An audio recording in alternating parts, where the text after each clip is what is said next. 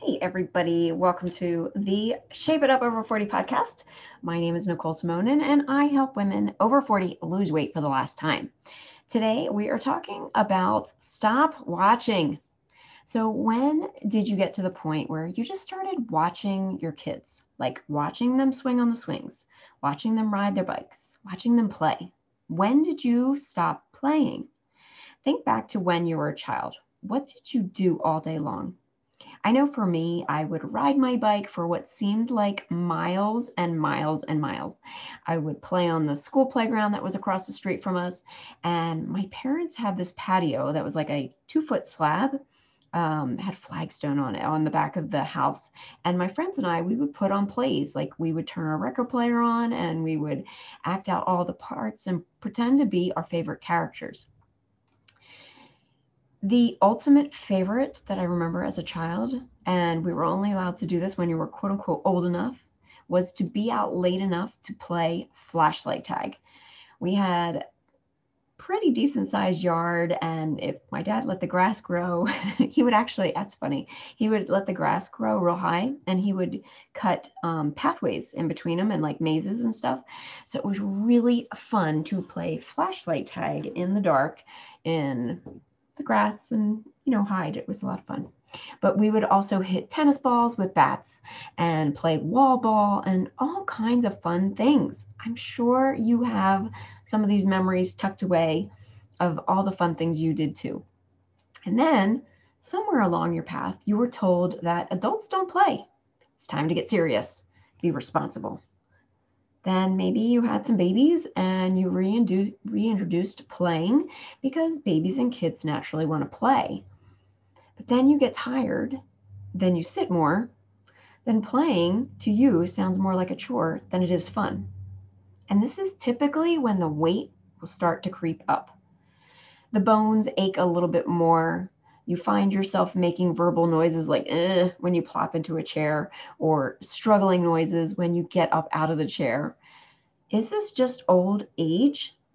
Maybe, but what do you consider old age? Is it over 40? Is it over 50?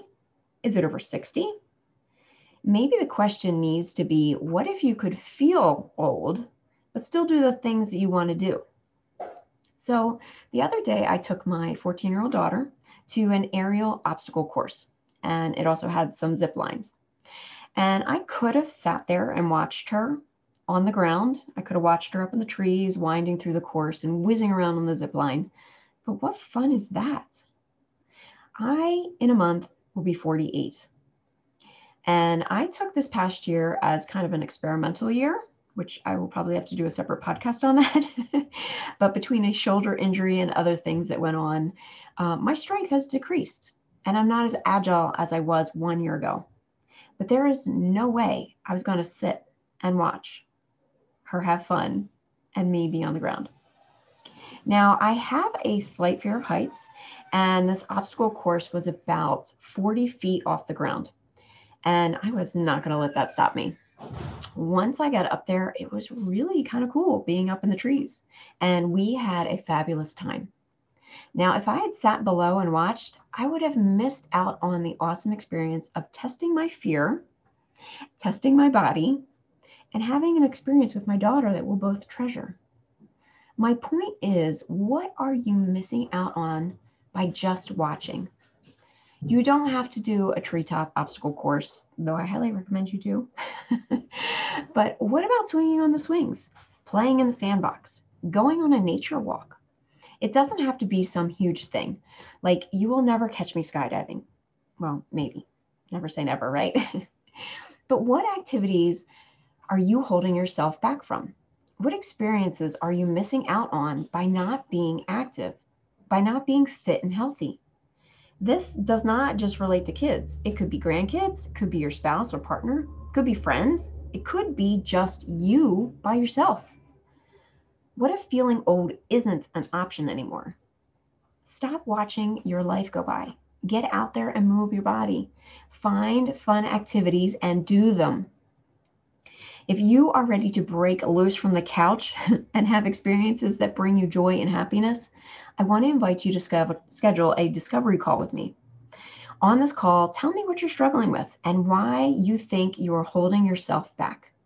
We will talk about what it would look like to work together and how I can help you move forward to living in a body that allows you to do the things you love.